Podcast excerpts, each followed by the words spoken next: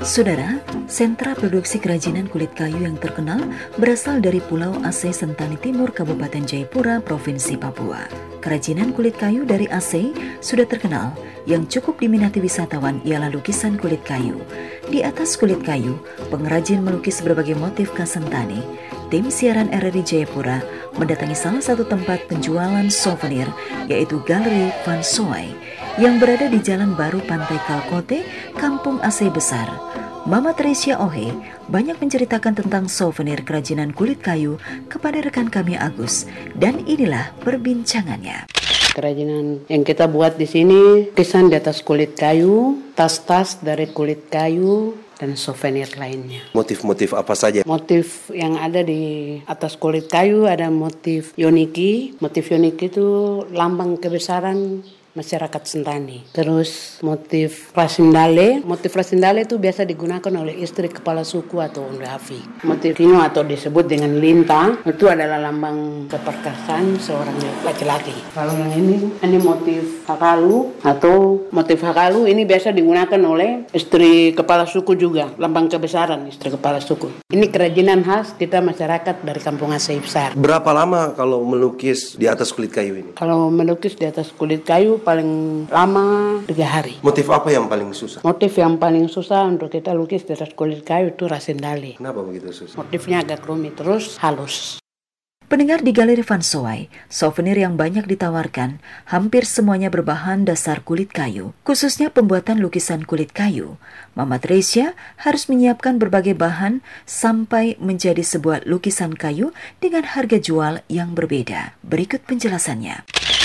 Pertama-tama kita siapkan kulit kayu, warna, sama kuas. Tapi kita pakai kuas asli dari kelapa. Olah bagaimana bisa sampai dapat kulit kayu ini? Kulit kayu kita ambil dari hutan, itu ditebang, terus dikuliti. Setelah dikuliti kita tumbuk. Kita tumbuk dia, setelah ditumbuk lebaran, terus kita dikeringkan. Kalau untuk proses pengeringan sama 1 sampai 2 jam itu pun kalau panas. Setelah pengeringan siap untuk dilukis. Kalau untuk lukisan kulit kayu mulai dari ukuran yang 20-20 harganya itu 25.000. Itu harga yang paling terendah sampai harga yang paling tertinggi dia 500 ribu. Itu yang ukuran 1 meter lebih. Panjang 1 meter, lebarnya 50. Saudara, Kulit kayu bukan hanya dijadikan kanvas lukisan, tetapi juga diolah menjadi produk kerajinan yang bermotif seperti tas, topi kasuari, dan cendramata lainnya.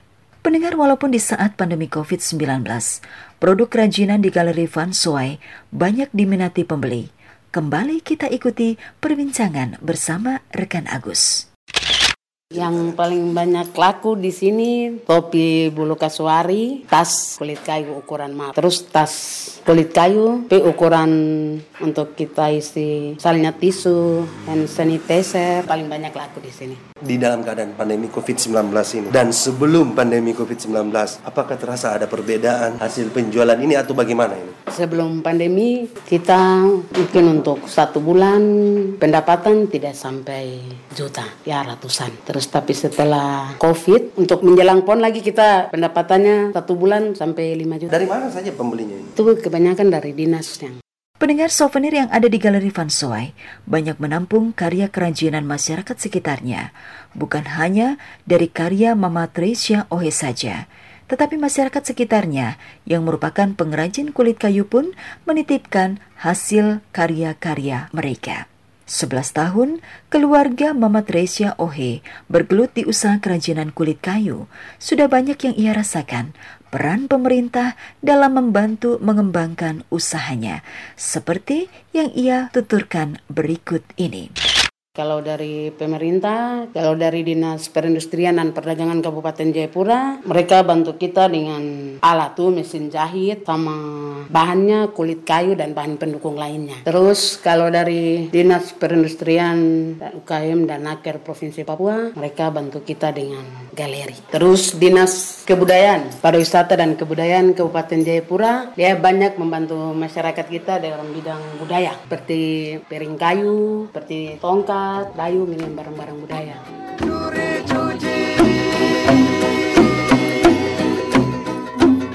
Saudara, pemerintah Kabupaten Jayapura saat ini terus berupaya mendorong masyarakat untuk membuat handicraft atau souvenir agar dipasarkan nantinya saat perhelatan Akbar PON 20 di bulan Oktober mendatang.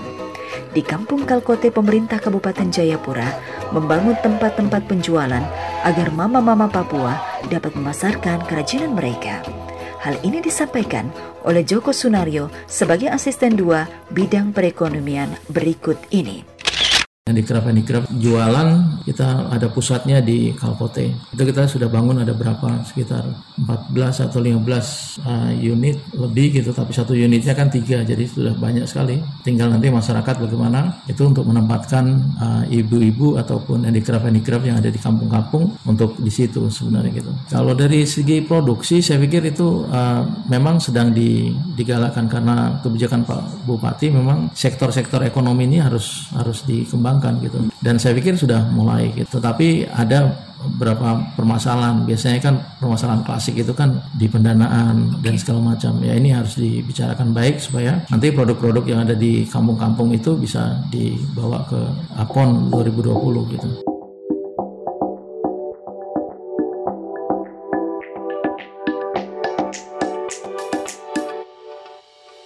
Jadi, tidak rugi rasanya jika Anda berkunjung ke Papua.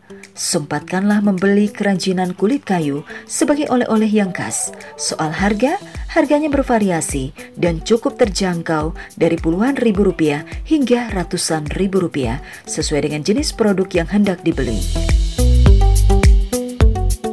Jika Anda berminat, Membeli lukisan kulit kayu bisa ditanyakan langsung kepada si penjual. Di balik setiap motif ada kisahnya masing-masing, sebab motif yang dilukis memiliki cerita tentang tradisi, harmonisasi hidup antara manusia dengan alam sekitarnya, dan kearifan lokal yang terkandung di dalamnya. Demikianlah Kiprah Indonesia, produksi RRI Jayapura.